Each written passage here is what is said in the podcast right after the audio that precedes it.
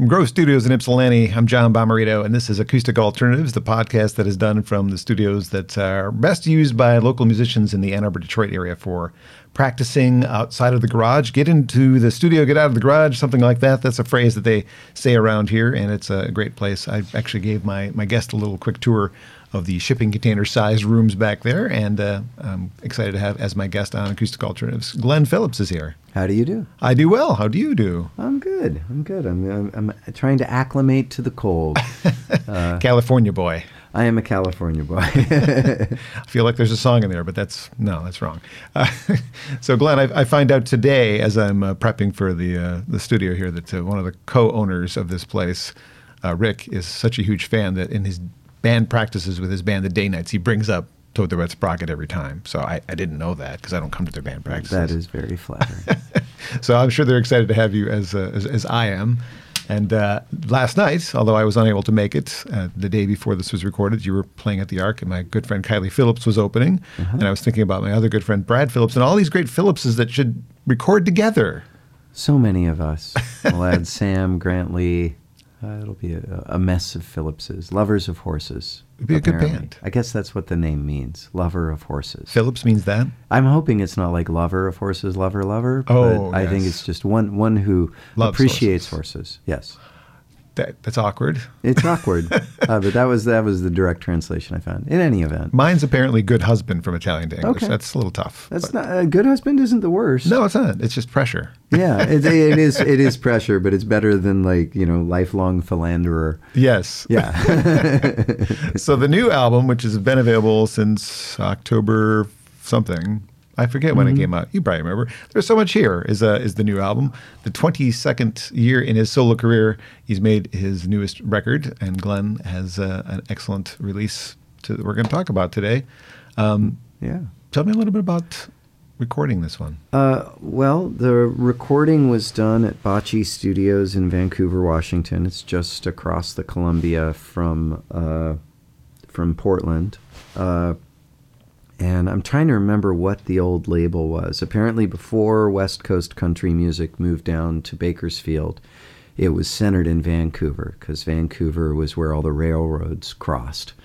Um, and so this uh, uh, is a studio is owned by my friend John Morgan Askew, um, and he asked me to come up. He'd been babysitting a lot of my gear for mm. a hmm. long time, so uh, he wanted me to come up and record with it and um, come play with your toys. Yeah, come play with my toys. And uh, so went up there and uh, I got together a bunch of songs from a songwriting game I've been involved in, uh, led by Matt the electrician. So Bob Schneider invented the game, and Matt is also in Bob's game, but he runs his own. Uh, and so there's like 20 of us, and every week Matt sends out a prompt, and we all write something uh, using that as kind of the you know the little piece of dust in the middle of the snowflake, and so uh, it's always a little surprising to see what comes out of it. And I, you know, a lot of these songs I just hadn't thought of since I writ, uh, I'd written them. They kind of had served their purpose, and it was really great to kind of come back and see uh, number one, that I'd been writing a lot more love songs than I thought I had, uh, and that I'd kind of stopped writing songs about, um, uh, you know, songs about my divorce or loss or depression, and that, that I'd turned some corner, and I hmm. only kind of you know, my forensic evidence of turning the corner was this this collection of songs. Well, I'm glad for that. Yeah, me too. Is there one you'd like to play? Uh, yes, I will do Sound of Drinking. All the rest, uh, th- that title came in, and I was like, ah, everybody's going to write about a bar. So I, I need to not write about a bar. So it was much more about uh, the lockdown year, which was the most time I'd spent at home uh, since uh, my youngest daughter was born uh, probably actually more time than that. I moved in with my fiance and, um, you know, just got to notice little things for the first time in a long time. Uh, I, I love my job and my life, but it's a lot of peak experience. And uh, I am slowly having to train myself to, to value Um, I know intrinsically. I've read. I've done a lot of reading. You know, Pema Chodron and Mary Oliver, and I've I've noticed that a lot of people write about noting the small things, and I'm really trying to make my own practice of it more. Um, so that's where this goes.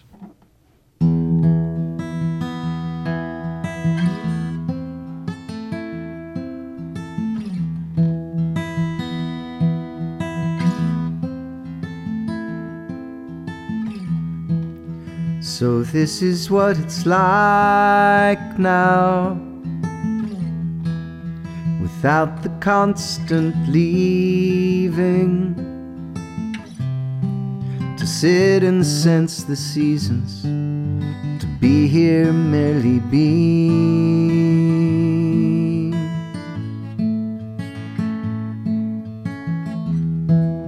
The sound of drinking water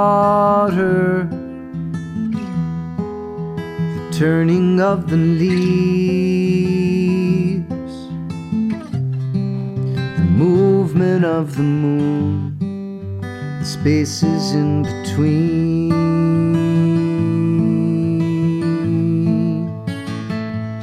The long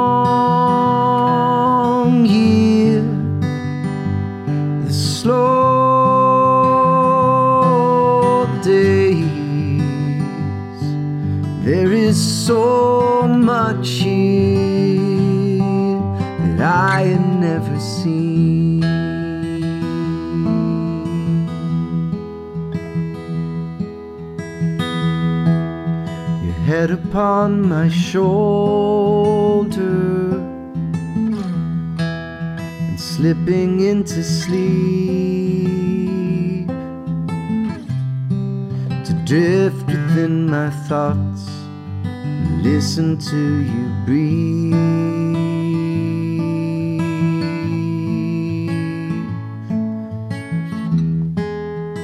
Coffee in the bedroom, swaying of the pine, the freedom from the weighing and the measuring of time.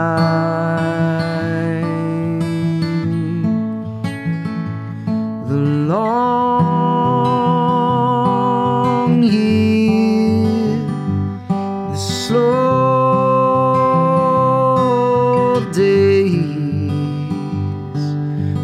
is so much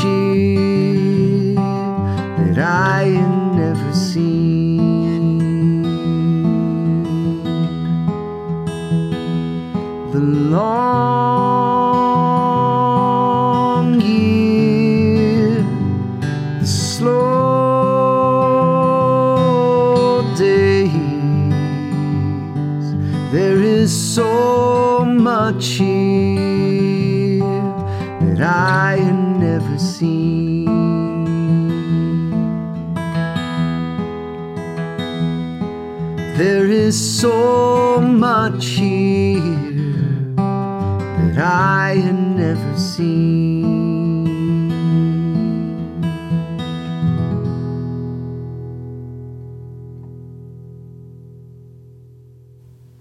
Beautiful new song from Glenn Phillips and the album There Is So Much Here. The Sound of Drinking is the name of the track. And uh, Glenn is my guest on Acoustic Alternatives here at Grove Studios. Glenn, thank you so much again for being here today. Thank you. I know it's your day off in between shows and you could have done anything but this, but I'm, I'm grateful, quite honestly. It's, it's an honor for me to, to have interviewed you more than once in my lifetime. Thank you. You're kind. Well, I was going to go curling, but it's not quite cold enough yet.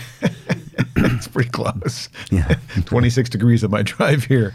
Pretty cold. So I was doing a bit of research about uh, younger Glenn, who I didn't know. Uh, and I found out that there was a love of theater in your background, which I did not know in, in times I've talked to you. Yeah, the band all met in high school theater. I was into acting since I was a kid, uh, you know, grade school, junior high, um, and always thought I'd end up in the arts. Uh, when I was in high school, I kind of assumed I would be, uh, I, I wanted to teach high school uh, arts and social sciences. I, I thought that I, I had a real love for the arts, but I knew I didn't have any hustle and I knew I was probably too sensitive to withstand a career in the arts.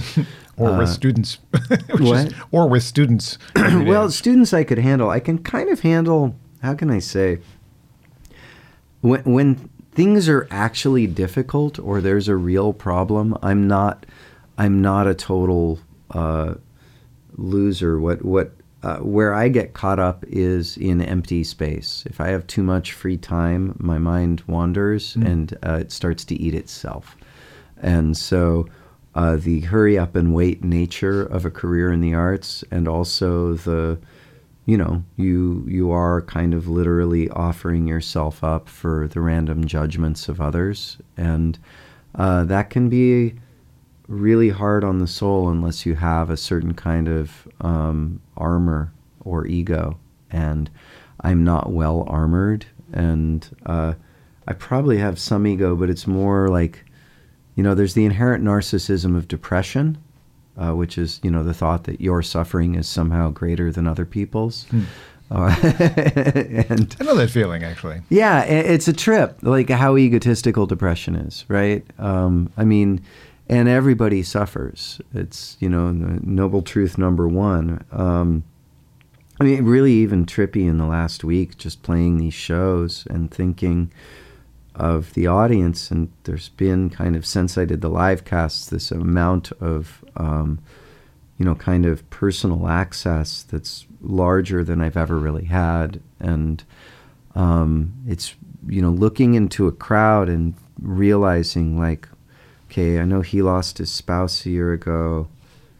This guy just lost both his parents in the last year. This guy just lost his father. This guy's um, suffering from a potentially fatal illness. This, like, uh, there's a woman who just lost her brother. Like, and being intimate enough with the audience at this point that I know a lot of the grief profiles. And I remember just, uh, it's uh, as someone who wants to be open, but also sometimes it's it's there's an overwhelm in in holding that space for people and um, knowing that m- my music has the you know has the same meaning for them in some ways that it has for me. I write the songs I need to hear. It's my therapy is having my kind of you know future higher self write me letters, uh, and uh, and you know also knowing the the function music has in my life. You know how.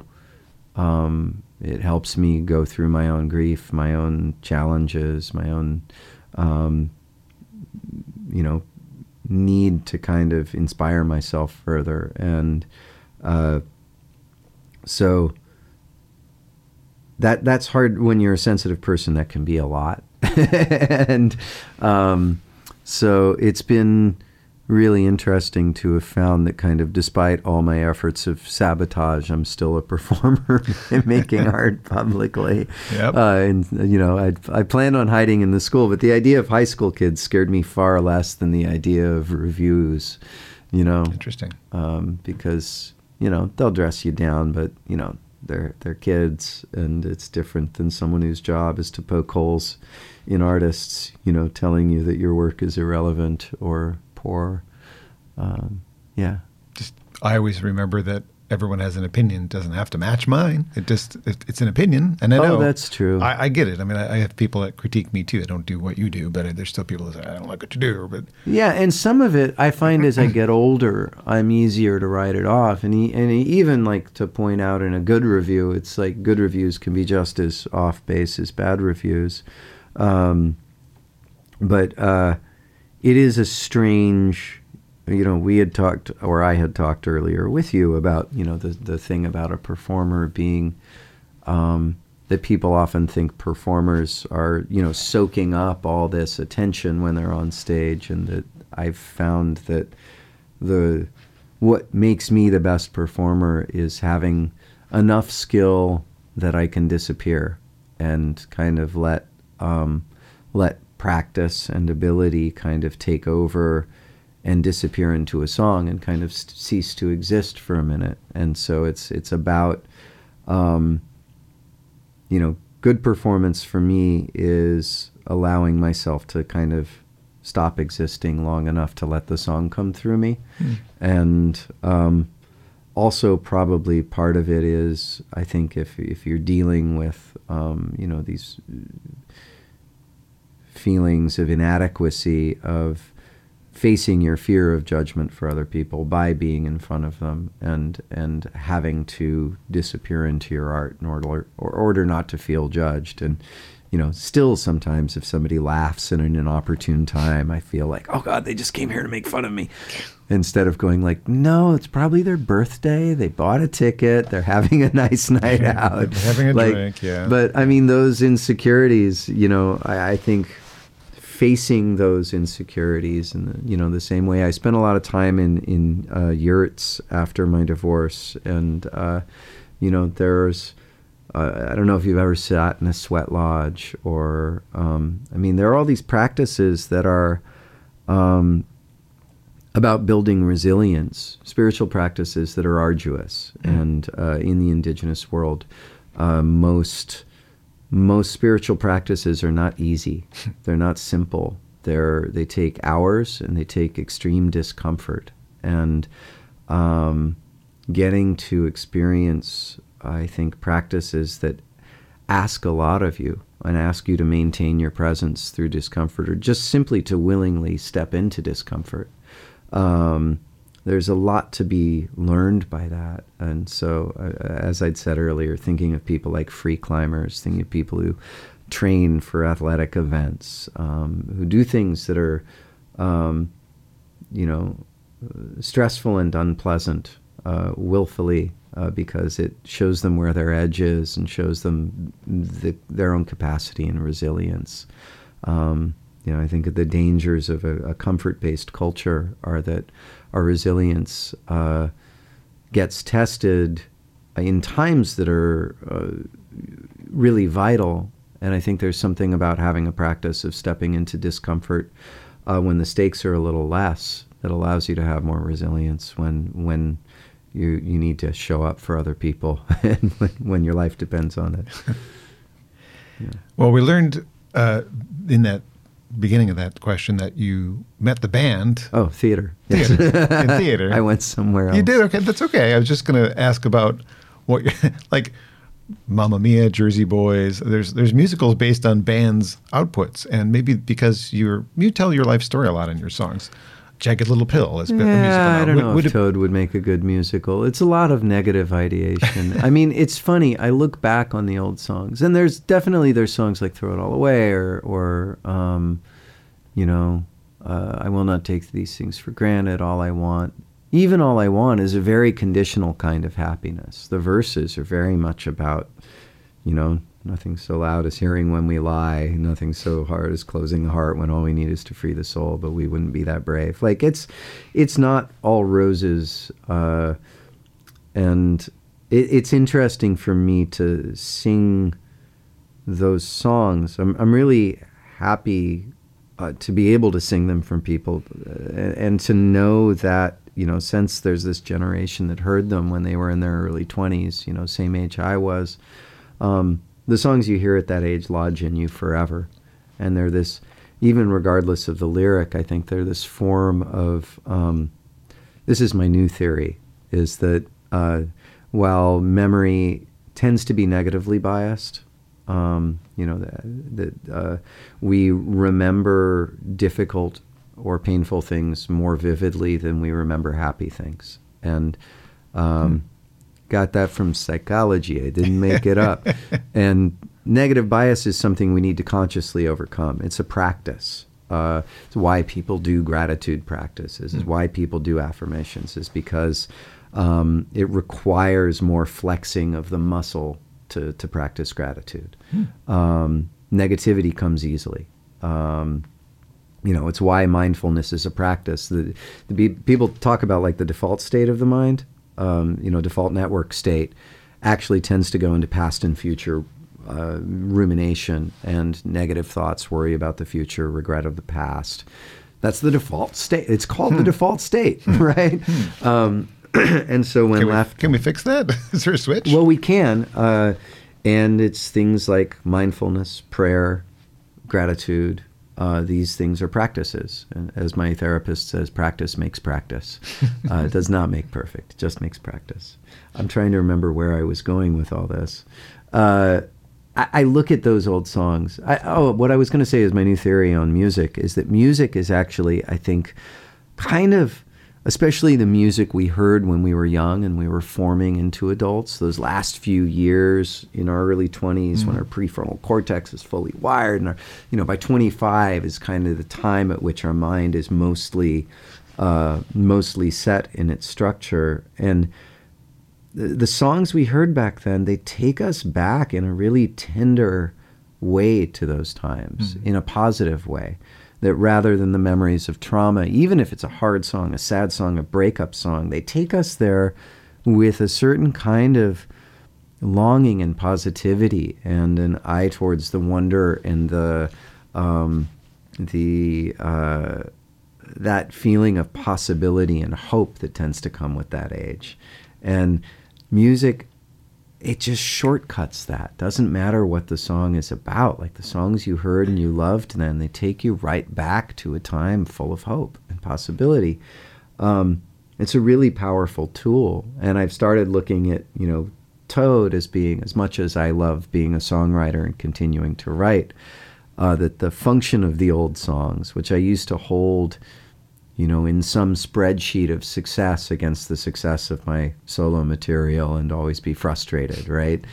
Um, but to respect that these songs kind of lodged in people's minds at that sensitive age, that my voice singing those songs is a form of positive time travel and kind of self healing for people that mm. I finally, I think, respect in a way that it doesn't have anything to do with how good my songs are now or where I've gone as a human being. It just happens to be uh, a bit of luck that I was able to be there uh, at that time for people and and contain some of that material for them. So it makes me feel better about playing the old songs. But I also tend to listen to them and think like, man, I was negative back then and I, I, still have all that tendency, but I try to think a lot more consciously about what I put out in the world. Um, you know, maybe less so with this record.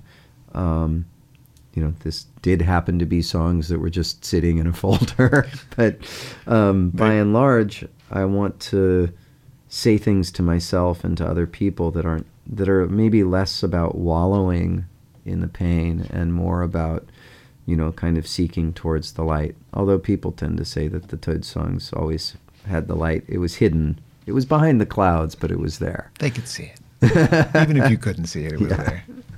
So I also learned while I was doing a bit of research that uh, you spent some. I'm not quite sure how this fits into your like teenage years, but you spent some time at Interlochen here in Michigan, going to school. Is I did true? two summers. Summer after I was intermediate division. I was a musical theater major, and uh, did dance and art and all the other stuff you do there. Uh, but yeah, uh, summer after uh, seventh and eighth grade, oh.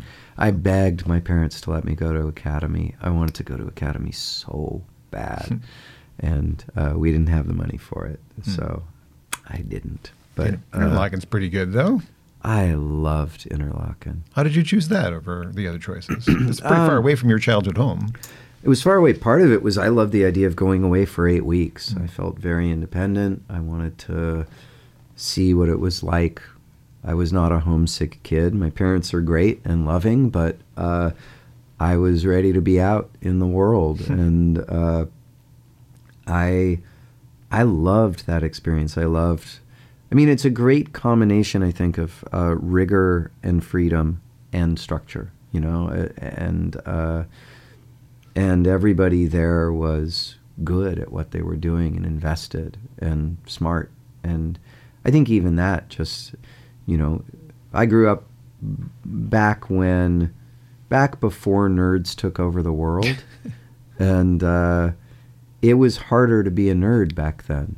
Uh, you know you, you, suffered a little for it. You got mm. made fun of and beaten up for it. And yeah. Um, I was a smart kid up until sixth grade, and then there were other smarter kids, so I, I kind of remember that. But I loved getting the challenge of being at Interlochen, like that, you know, these these kids were deep involved in the arts and they were proud of it and happy about it. It- it- that feeling of camaraderie, that wanting to make something beautiful wasn't lame. It was it was wonderful. Nice. Um, and I got to go back there years later. The only time I've been back since was uh, I did a show with uh, Ben Folds. Ooh, I opened for him, and I should have drove for that show. it was great. They'll never have him back. Of course not, Uh, because he's got a mouth. He's got a mouth, and if you tell him to shut it, Forget it. then then it's game on. And he he was great. And the kids, they were the campers were standing on their seats cheering, and their counselors were trying to get him to sit down. And he just he held, he didn't hold a single punch because he knew they were him. He was pulling out all the Gershwin references, all the classical references. He let them know that he was them, and that they didn't have to be what other people said they needed to be. And I think he, changed their lives with that concert. I. And I remember the docents coming up afterwards and saying, I enjoyed your songs. Don't ever get dirty like him. so they haven't asked me back, but I hope they will. I would love to I that'd love nice. to teach there. But man, they needed Ben. They needed him. And he just he, he delivered. oh my god it was so great He's to hilarious. see i just kept thinking if he had played there like when if when i was a kid there like you know we need uh, i know a guy who's a song leader he's like 84 he does um, you know this community song leading in, in port townsend leads grief ceremonies. Uh, lawrence cole he's like 84 he's awesome. Um, but he calls himself a permissionary. Uh, That's an interesting term. I like that. his job is to remind you as much as possible that you are already free. And uh, you can be the person you are and you don't have to ask for permission for that. And will. uh, i could have used a bit more of that at that age and i would have man if i'd seen ben that would have saved me years of therapy yeah Well, let's pretend you're at Interlochen right now. What song are you playing to the crowd? oh And right play it. right now Something from the new album. something from the new album uh, I was segueing back into you playing a song. How's that? Yeah, I'll try that. I don't know. I haven't played this one much. I would play this one at Interlochen because it has some fancy chord changes. You got to wait for them, but this is this is the one I would play to be like, listen, I learned theory. So, wake your better angels from their dreaming. Let them walk the path that they've been seeking center of the circle, the moment of you making, living in the layers,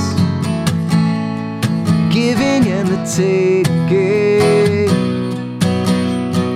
Gather up your courage, find your wisdom. Scatter all your seeds, tend your vision turning of the planet, shifting of the seasons, the loving and the leaving. Never know the reason. Tomorrow is too late. You can feel it in your bones that everything is changing, changing.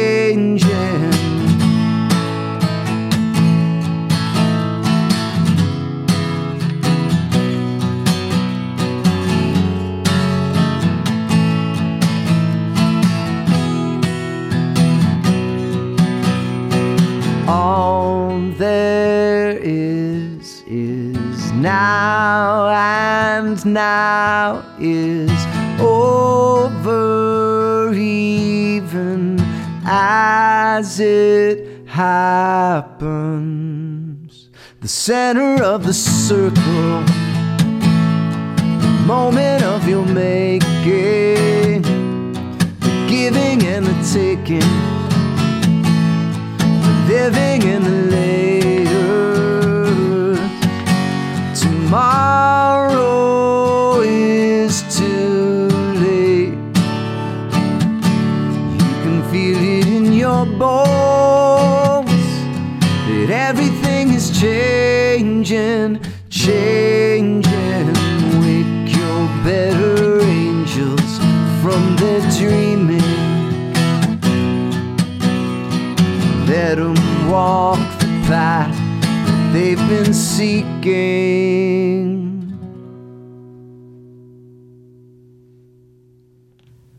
Center of the Circle, new music from Glenn Phillips from the album There Is So Much Here on Acoustic Alternatives. I'm John Bomarito. Acoustic Alternatives podcast is recorded at Grove Studios in Ypsilanti. Highly encouraged as a place to check out if you're in the Detroit Ann Arbor area and looking for a place to do a podcast, for instance, or if you're a band, even a DJ. They have rooms for DJs to come practice and blast their speakers at full volume, which happened to me once during an interview here. Oops. it can happen, but it's a really cool place in Ypsilanti, and I strongly encourage people to check it out if they get a chance. Thank you for doing that song. That's actually one of my very favorites on the record. Thank you. I Got wondered. some lyrics wrong, but whatever. Well, I, d- no, shh, don't tell anybody. That's live. That's live. Uh, is there a song circle inspiration with that song? Is that what Center of the Circle is? Because I know you're doing some song circles at some point. Oh yeah. Uh, well, and we can go into that. Uh, I mean, the title. Once again, every title. Yeah. It's uh, not all the titles are the choruses of these songs, uh, but all of these titles were from this songwriting game with Matt the Electrician. So um, he handed out the title "Center of the Circle," and you went for it. and that's what came out. All of these songs were, you know, surprises to me. You get the title, and you, I mean, I, I think I described it before as it's like the dust in the snowflake, right? it's the nucleating agent, uh, and um, I mean, already when I write songs, there's this element of surprise, right? Where you start trying to write about something, and then a, a line that feels good or true comes up, and then I will put whatever I intended writing about on the shelf and serve the line that works and uh, let it take me where the song itself needs to go. Um, and so writing from these titles is it's a fascinating thing. It's to see what that line ends up meaning, ends up being about. Um, and a lot of them go back, you know, to mindfulness, to presence, to gratitude. That seems to be my subject over and over right now. Is um, you know the solution. My my greatest problem. I mean, there are the problems of the world, but my inability to face those problems or the, the general difficulties of life in a in a better and more productive way is mostly about me um, feeling inadequate or worrying about the past or future. Um, and when I'm present, uh, everything gets a little better, uh, you know. Uh, and so it's uh, the closest I found. It's not a solution to everything, but it's the closest I found to a practice that um, has a tangible benefit. And uh, you know, uh, I, I, you know, the more I've, I've looked into spiritual teachers, they they tend to say the same things over and over again, even if it's just Jesus saying the kingdom of heaven is within you, right? Depending on your translation, but I choose to think that within you is the most accurate, um, which is saying everything you have, the kingdom of heaven, the greatest thing you could possibly imagine, the true meaning of all of this, you are already carrying inside of you. It is sitting in this moment and opening yourself up and losing the illusion. And that, as as Guns N' Roses so beautifully put it all those years ago, who knew? Uh, and so, um, you know, that that to me is the primary subject, and I just keep attacking it from different angles. So. Well done. Again, new album is excellent. So there's Thank so you. much here. And in the meantime, I will say, before we go further, about community singing Yeah. and singing circles. I started leading those, I guess maybe, oh God, seven years ago now, six years ago. Um, community singing is something I really fell in love with. It's um, tends to be these very simple songs. Like a good example, there's a, and they tend to be fairly uplifting. After years of singing sad songs, I realized I, I could also feel happy by singing happier songs. Uh, and uh, community singing is kind of there, there are these songs they're designed to be taught quickly to have non-singers be able to sing them uh, and to be um, you know, just complicated enough that it takes your attention and just simple enough that you can learn them quickly. So a lot of these songs will have like three contrapuntal parts, three interweaving melodies, because it's easier for non musicians to do a counter melody than it is to do a harmony. Harmony tends to be harder to hold. Um, and, you know, we gather for usually an hour and a half. Um, probably do about 10 songs in that time you know, learning, building, teaching. And they tend to be just a four lines long at the longest. They mm-hmm. tend to be pretty short, and we just repeat them for a while. And so it's for people who grew up in church, it's a very similar uh, feeling to that, but kind of with less dogma or as little dogma as I could put in. Hopefully, dogma reduced, or uh, I don't know if it's ever zero. Dogma light. I talk a lot, but um, yeah, it, it, and it allows people. It's also it's not a performance choir. Uh, there's no uh, performer and audience. There is a leader to hold things together and keep everybody on the beat and moving along. But uh, it's music that is made for the sake of making music, which is, I think, how most music was made until very recently. You know, somebody was asking me recently how I felt about Spotify and the new, you know, is TikTok ruining music? Is it, and I have my feelings about Spotify. They're very personal, but uh, the off off mic we'll talk about. It. Yes, but um, it's how can I say this? Like the recording of music, I think, is the most damaging thing ever to happen to music. And I say this as a recording artist who loves being in the studio. That's and why I looked at you with the dog. What? Yeah. What? but the recording of music has made it so that people feel it professionalized music. And I, I don't feel bad about being a professional musician. I think there have always been people who could embody music more deeply, who did write more songs, who could sing in a compelling way and be heard. And that kind of a storyteller's always been around, and that's that's fine. I, I, I think that's very honorable. But what people lost with recorded music was that ability to go home, to go like, oh, what do you want to put on for you know while I'm cooking dinner? What do you want to hear? It's like, well, I could play you these songs. You, it was something that people were compelled to learn on their own and share together. Hmm. And it's something that historically has been shared, whether it's in ceremony or religious service or working or weaving or cooking hmm. or growing or whatever it was that people did. Music is at the core of every human society, and music is a birthright. Music is something shared. And to see people who are told that they don't have a good voice, so they shouldn't sing, uh, that they're not worthy of it, that that desire they have, even if it doesn't sound awesome, uh, everyone has the right to sing and to belong and to be part of raising your voice with other people to make something that ends up being really beautiful. Hmm. More beautiful than anybody could do together. And the, those voices combine into something so powerful. And when you see people sing for each other, not sing for an audience, not have that idea that the reason to practice is to, to be seen by others, right? That the reason to practice together is to practice together, is to sing together. And people get so high making music together. And I mean, the, you know, part of the secret to being a musician, this is the best drug. There's no hangover, there's no downside all it does is make you feel better and to give lay people that experience that this culture and in, to some degree the advent of recorded music has taken from their lives mm. we don't go to the pub and sing together anymore you know it, it we'll do you know ba ba ba right. you know sweet right. caroline right, or whatever but I think for the vast majority of you know people, especially in America, we've we've lost that tie to to being and even lost that tie to understanding each other. When you harmonize with people when you make music with them when you sing together it helps you to look at them in a more kindly way. Hmm. and uh, i think it's the quickest way to build community. I think it's the quickest way to build a bond. I think it's the quickest way you know literally you're regulating people's breathing heartbeats the vagal nerve is stimulated. Hmm. it's such good medicine. And like most medicines, I think we take these things that are medicines and we turn them into products and drugs. Hmm.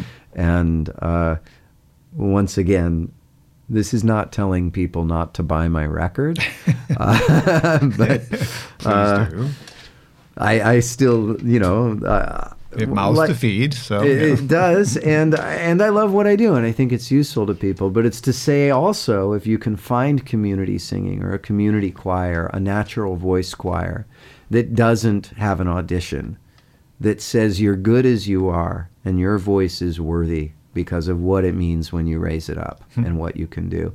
And there are projects like that, powerful projects, even protest things. Uh, Sarah Lee Guthrie had a thing called the Hoping Machine for hmm. a while. There was uh, she would train hundreds of singers. They would bus into D.C. and they would learn protest songs hmm. and and you know community action songs. And she would seed these larger protests with singers who would just go into the crowd and start singing together, hmm. easy songs for other people until you would have this phalanx of song coming down. It's a powerful thing. Uh, and I, I think uh, I, I'm not a conspiracy theory person, so I don't think that this is, you know, there's people who are like, no, tuning in 440, that was Goebbels, that was this Nazi prophet. Like, I don't believe in any of that. Uh, but I think technology has given us these tools of convenience that have allowed us to stop making music together. And uh, we lose a lot when we do that. I still believe in concerts. I still believe in listening to records. I'm going to get in my car and drive to Grand Rapids tomorrow and I'm going to listen to music. I love it. But uh, it doesn't mean we shouldn't sing together. And I think we forgot that uh, we need to do that. So there's my spiel. That's a great, that's a great perspective. It actually called to mind two things in my own personal life that I experience as a concert goer when we're encouraged to sing along mm-hmm. or we're taught something to sing along to there's that community that happens. Even if we all can't sing, like you said, we're all singing that person's song with them, and it's so fun. And as a wedding DJ, sometimes I'll play Sweet Caroline or Piano Man or whatever, which are not dancing songs by any stretch of the imagination. No, but they're singing songs. But they're singing songs, and that's good for the end of the night. And people just like, oh, they sway with each other. Yeah. You're right. You're right. That's exactly It's amazing. Right. It makes people so vulnerable. And happy. And happy. And we don't do it all the time. Yeah. I mean, uh, I remember Sean Watkins was talking to me about, you know, growing up in the church and singing, you know, Christian songs, only listening to Christian music, doing this thing in church. And every time he would sing these songs, he would be taken by the Spirit. And then he went to his first secular concert. You know, he got to go to U2. They were on the safe list. Yes. And he went to the U2 concert and he heard the entire audience singing. And he had this like a lightning bolt of, oh my God, that's just music? Yeah. Like anyone has access to this. This is not like I thought that you could only get this if you were, but this is everywhere. Mm. This is music itself. Mm-hmm. And it completely changed his life. So, wow. Yeah. Well, since you brought up U2, I can I can segue to where I was wanting, wanting to okay. go. So, '87 was when Joshua Tree came out and they became the biggest band on the planet.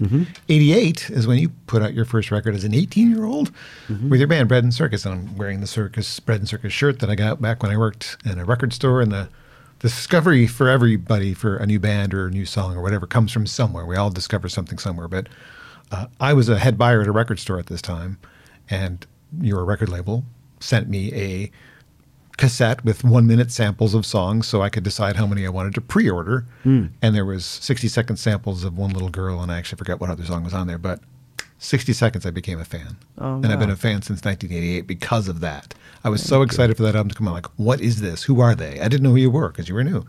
And it was just that discovery moment for me. Did you have, as did you have any idea what you were doing at that point in your life? Did you know what was ahead? I mean, could, oh God, could, no. Could I mean, know? that album was recorded uh, our friend, we were playing around town. I mean, we were so accidental. Once again, I had planned. I I didn't want to be in the spotlight. I, I I knew I was too sensitive. I knew it would mess me up, uh, hmm. and it kind of did. Uh, and depression, but uh, we made that first record because our friend Brad Knack he had a solo project and he needed a backup band for two songs and so he said, Hey, if you are my backup band for two songs, uh, I'll pay you by letting you record two songs of your own live in the studio. It was this guy, Dave Vaught, Mm. Uh, called it Camp David. And it was just a tract home in uh, in Thousand Oaks, and he had like a Flickinger console and an old Ampex two inch 16 track in the garage. And so we played two songs live. You know, did like a take or two each, and we're like, wow, that was easy. If we do eight more, we'll have a record. And so it cost six hundred dollars to do the Bread and Circus record. We went in and did eight That's more great. songs, and it was just fun. We had a cassette in town, and we're like, ah, we should make another record. Records are easy. Yeah. And, uh, you know, the second one we spent, you know, whatever it was, six thousand dollars on. Uh, still recorded it live in the studio, and you know, these are lyrics that I wrote when I was like 16 years old on that record, and uh, so we weren't expecting anything to happen when we were recording the second record. Uh, the the guy who was producing it, Marvin Etzioni, his uh, Ron Sobel, who worked at ASCAP, was his manager, and he gave it to this guy Nick Turzo at ASCAP, mm-hmm. uh, the Performance Rights Association. Nick started making cassette dubs in his office and sending them to record companies on your behalf. On our behalf, we'd never heard of him, hmm. and uh, Vicky Hamilton at Geffen, who had signed, you know, Guns N' Roses and stuff, she heard it and showed interest. And so the next thing we knew, we played in Santa Barbara and we had like eight record companies at our show. And wow. we'd never sent out a demo. Our, wow. our plan, I had applied to, I was going to go to San Francisco State. I wanted to be in the city in San Francisco. There was so much art there. Was going to get an education degree. And, uh, I was working out my housing, and instead, you know, I remember I was at Santa Barbara City College. Two of the guys were at UCSB. We did Dead Week. Uh, no, we flew out just before finals during Dead Week.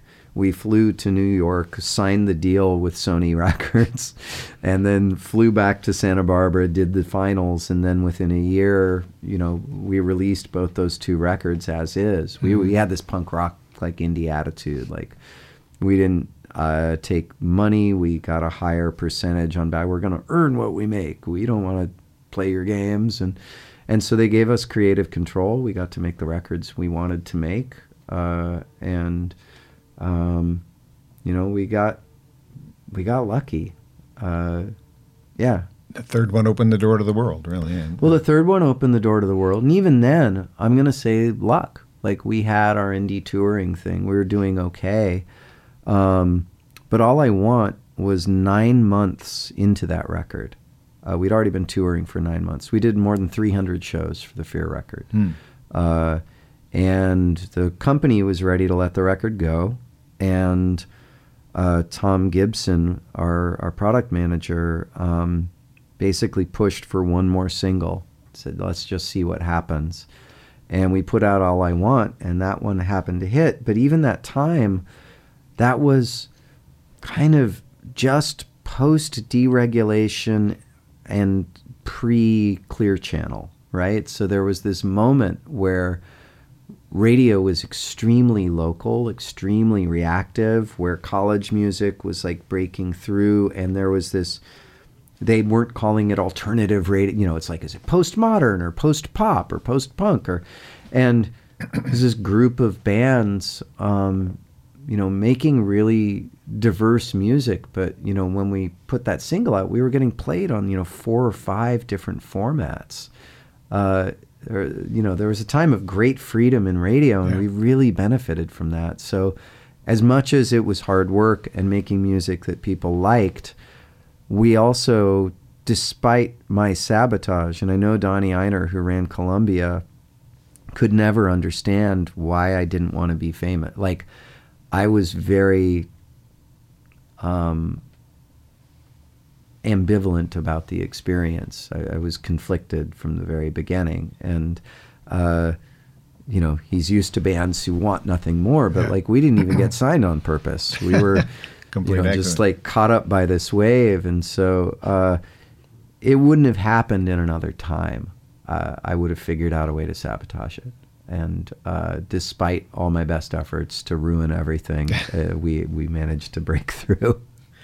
I paid for it later. Yeah. But Well, I've had the pleasure of seeing the band live quite a few times over the years. In fact, I brought you on stage at the Ark at least once, wearing this shirt once, and uh, I can't remember if it was Dean or, or somebody in the band basically wanted my shirt. Like, Yeah. you need to give me that shirt because it has the lyrics in the back, which apparently is rare. The- yeah, the Know Me the shirt. lyric, yeah. Yep. So I don't know how rare that is, but uh, No, that was rare. I mean, seeing that shirt in that condition, he's wearing the Toad the Wet Sprocket Bread and Circus, our first album, with a painting taken from, I think it's E Clowns. Uh, it's a, a, a Fellini movie. It's a still out of a Fellini movie, but our friend Brad, who took us into the studio, made the painting. Uh, and so uh, it's a rare shirt in such good condition. I'm sure if you ever wanted a couple hundred for it, you could get it. I don't want. I want to hold on to it because it means something to me. It's it's where I discovered you, so it's it's meaningful. I Thank know I know that most fans don't come to hear records when they come to a Toad or even a solo Glenn show before Fear. But do you ever play songs from the first two records anymore? Now and then. I mean, for me, those first two records are kind of like I'm trying to remember the name of the photographer who who did all like the naked portraits of her children. Um, she did these black and white naked portraits of her children. They're really lovely, but she has one that's of her son, and it's like the last time Caden let me shoot him nude. Yeah. you know. Uh, but uh, there's this element of those records that it's like it's me naked at 16 and 17 It's not you anymore, and it's not me up. anymore and there's something i understand that the the honest flaws of those records are what make them beloved to people does that Endearing. make yeah, sense endearing. It's an endearing record. It's Yeah, it's just endearing. They're- honest. they're very honest not- records. perfect i'm singing this weird like almost fake english accent i didn't know who i was i was trying to be profound but the lyrics are some of them are really cringy like it's a mixed bag but i get the that the authenticity of it was what made it special uh, it's just really hard to listen to oneself being super authentic at that age Well, it's many years later. You sound like a different songwriter. Actually, I, I recently revisited "Covered in Roses" from that record just because I haven't heard it in forever. Oh, yeah.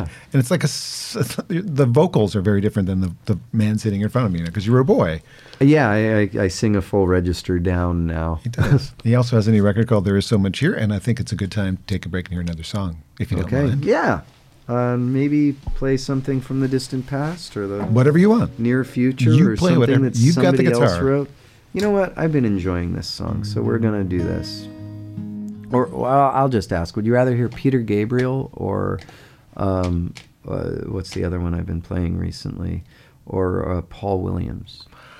I would like both technically, but I think because the podcast doesn't pay royalties, I Oh, don't know I should c- play I- one of mine. I think you should play one of yours. As much as I would love to hear you, I, do under, one, I understand the have to- legal necessity. I have to think about whether I get in trouble for that. So I don't, yeah, I you got it. I don't want no, to do that. you got it. I would love to hear either of those.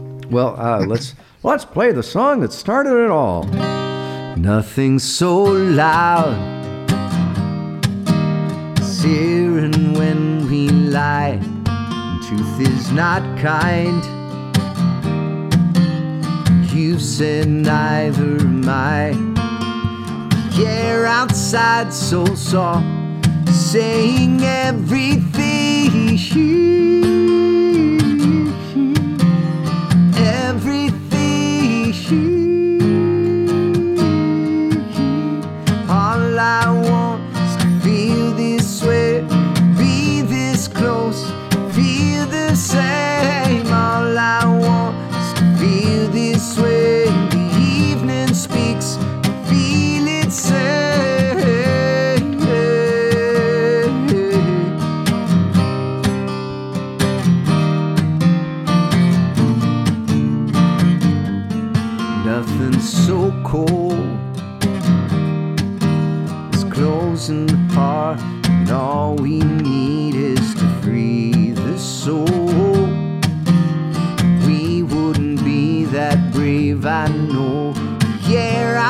outside so soft, confessing everything.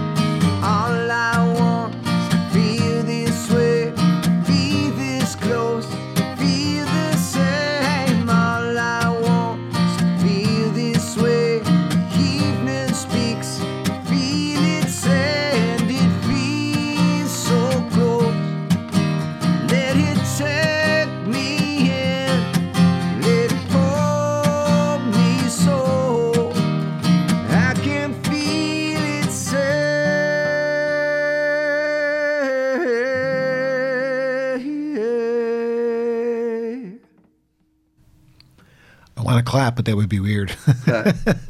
Glenn Phillips is here on Acoustic Alternatives at uh, Grove Studios. All I Want, obviously, a big hits for Toad the Wet Sprocket. And does it ever cross your mind that that song and Walk in the Ocean are being played on the radio somewhere right now, probably somewhere across America? It's weird. I mean, every day, somewhere, somebody's playing that song. It's a strange thing to think of. Hopefully, that requires that they pay you a little bit of money. Uh, radio, yes. Yes, ASCAP Yes. BMI, Uh, whatever. the streams, Not so much. not so much. That's another topic. We don't have time for that. I'm already looking at the. Gosh, we've been talking a long time, and I have another Put 'em- page. Put them on. Put them on at night. yes, Sleepify. Sleepify. You were, you know that trick. Oh yes. Good one. All right. Well, I since we're kind of running out of time, I'm going to kind of combine a bunch of things that I was going to ask you about. Um, the solo material versus the band material, I noticed that it's kind of an almost like an even balance of how many solo albums and how many band albums have come out.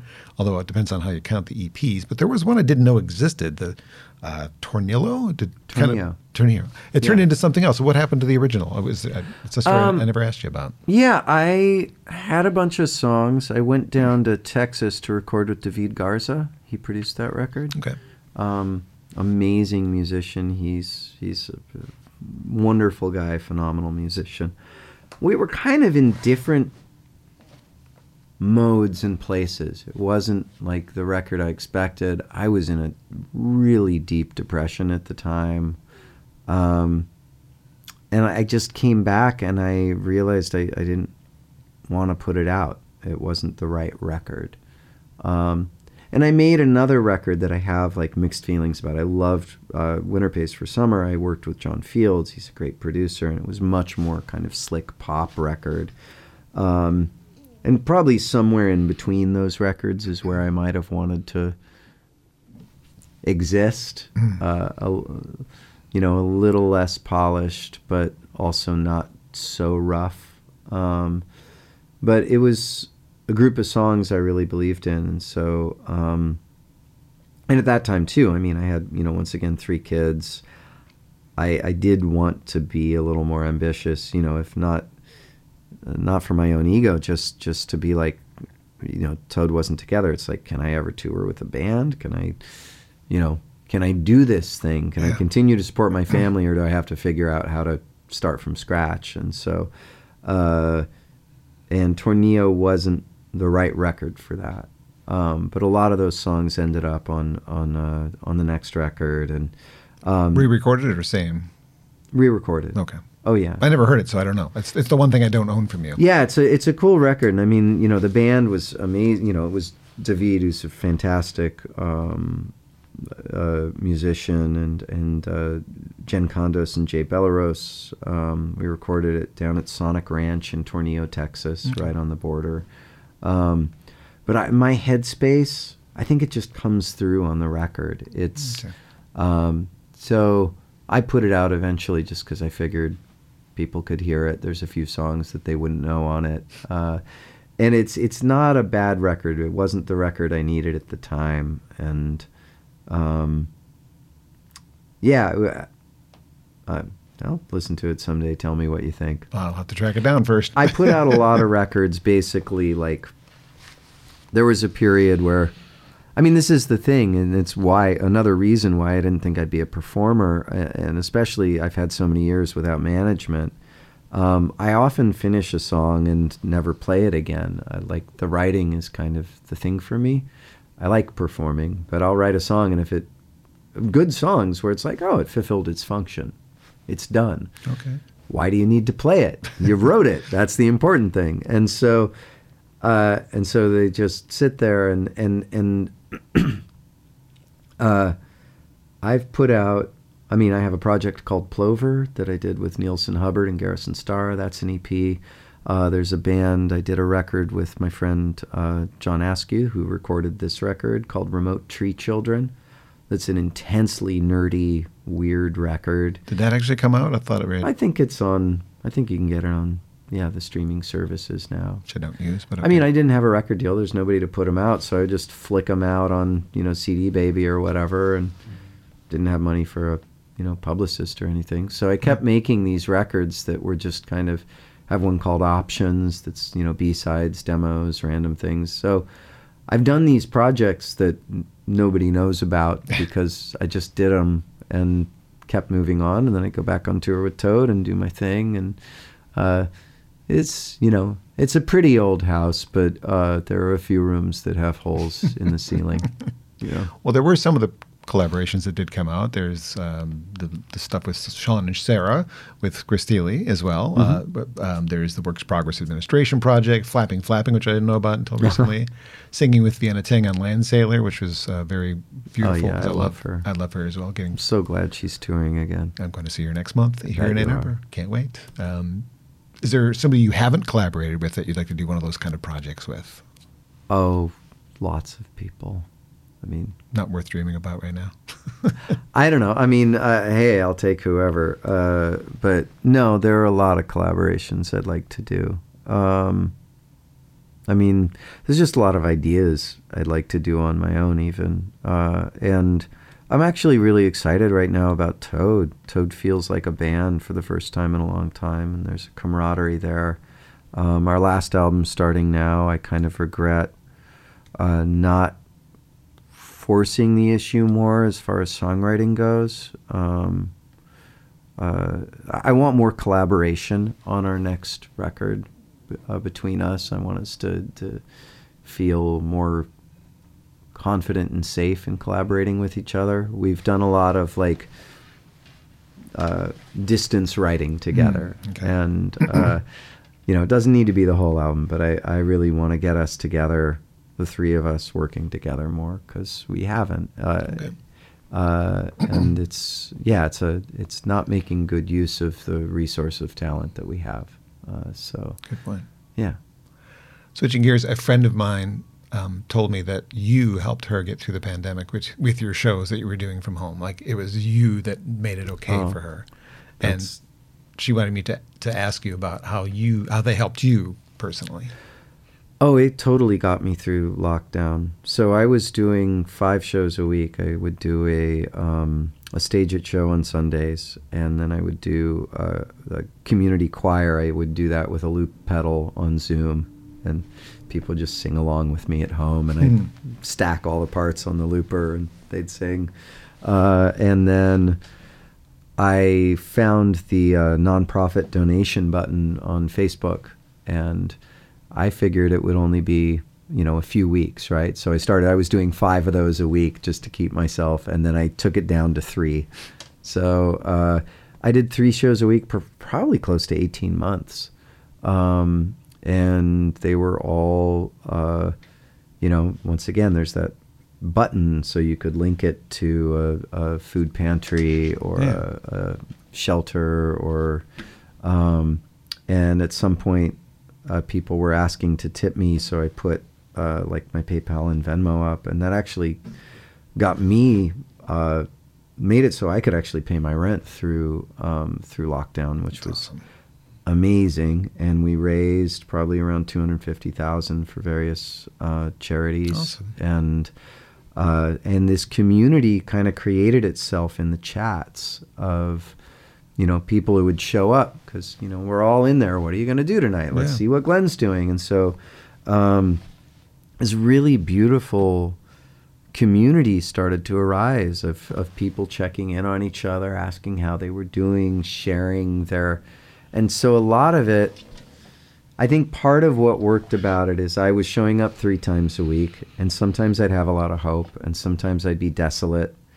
And I think people got to have this mirror of my coming in as I was, uh, and you know, knowing that their ups and downs were okay, you know, because they could see my ups and downs, and uh, and of having this community to talk to each other. And it was great for me. I played more guitar than I've ever played. I learned more. Co- I learned more songs. I was writing a ton. It was great. I was also working on the Toad record from home, um, so it kept me from disappearing into myself, which would have come at a very high cost. So uh, I I credit I credit those live casts with me not going totally off the deep end during lockdown, uh, and I think just having that regularity, that check in, there's something about like, you know, it doesn't ask a ton of you, but there's something about having people to answer to, wanting to see how people are, knowing other people are having troubles, checking in on them Oh, and yeah. giving them support.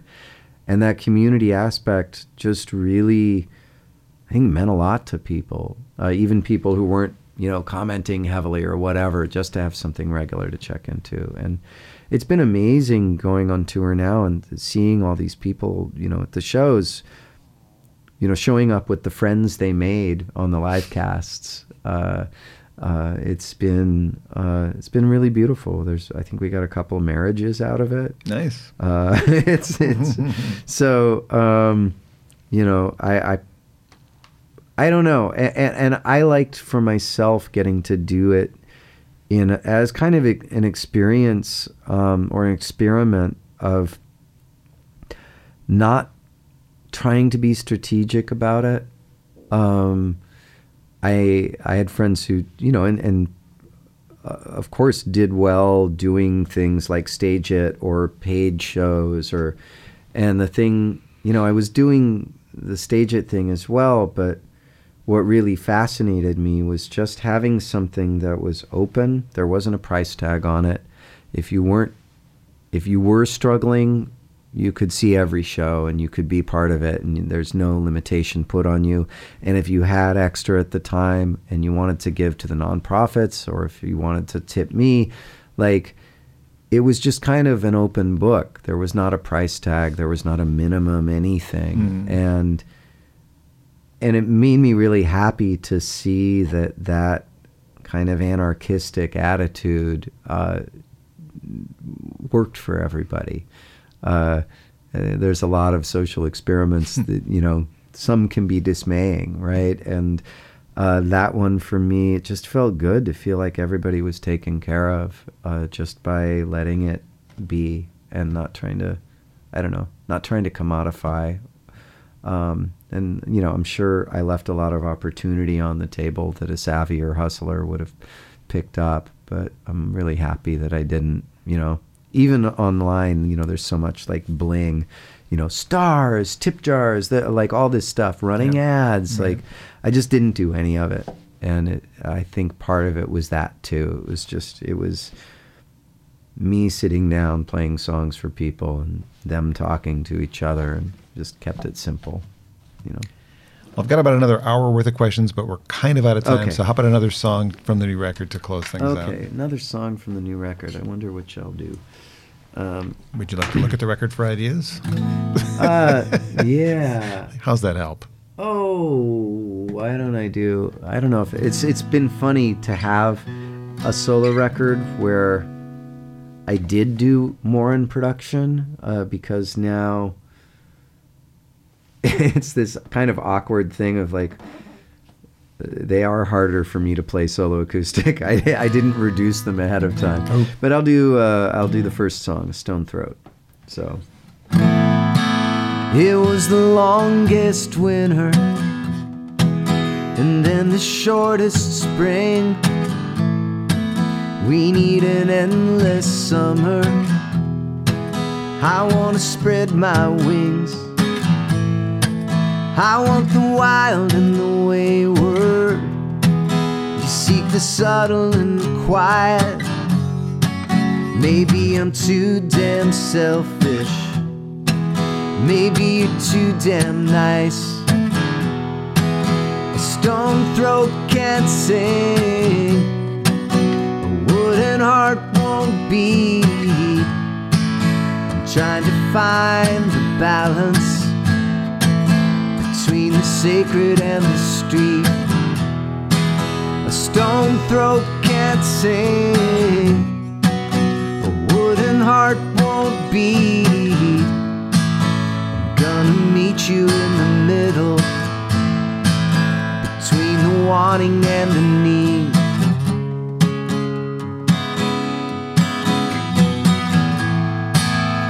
Gonna fly to the mountains where I can wet my beak in the clear, cool waters of Texas Creek. I wanna take you with me.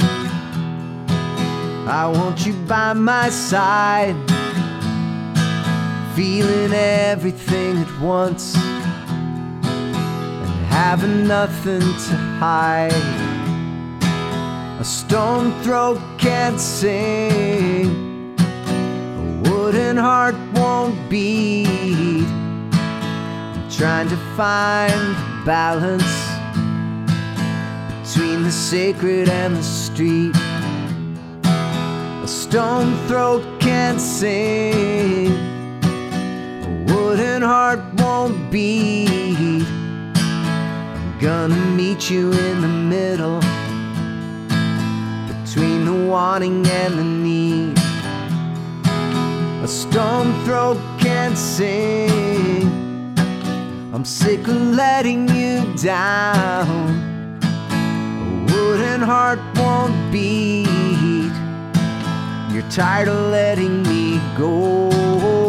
A stone throat can't sing. I'm gonna meet you in the middle.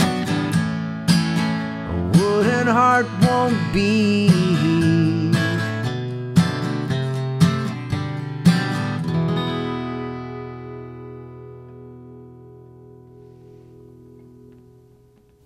It works that way. I love it. Stone Oh, throat.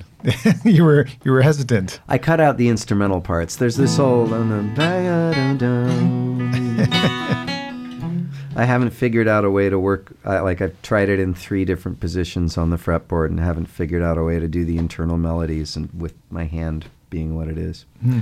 So That's a favorite of mine as well from the record. Oh, thank you. I'm glad you chose that one. I don't. I, I assume that was another one that came from the song titled "Circle." Just, oh, all ten of Yeah. all, they all did. but just Stone Throat was given to you. You had to interpret what that was. I Like, had to figure out what a stone throat was. I, I'm like, well, I don't know what a stone throat is. I was don't know gonna- what it is I was either. gonna ask- I was going to ask you what the metaphor was, but you you just figured it out to relate it to the heart too. Okay, I get it. Kind of, sort of. I mean, it's. I, it's brilliant. Thank you again for all the time. One final weird question: Yeah, Have yeah. you have you ever checked into a hotel as Rex Stardust? I have never checked into a hotel as Rex Stardust. Okay, those people that don't understand what I mean, will look that up. Glenn, thanks for the new record and for the time today. I really appreciate Mm-hmm. Oh, thank you. It's such a pleasure to be back with you. Acoustic Alternatives. Look for the other podcasts that have been done over the last couple of years. Perhaps you uh, missed the one with Chuck Brodsky or Willie Porter, Brian Vander Ark. They're all back there. Go check it out and uh, share this with your friends. And uh, Glenn, I will to see you again, and I can ask you the rest of these questions. All right. Take care. Uh, more Acoustic Alternatives at some point. Nothing else is booked yet.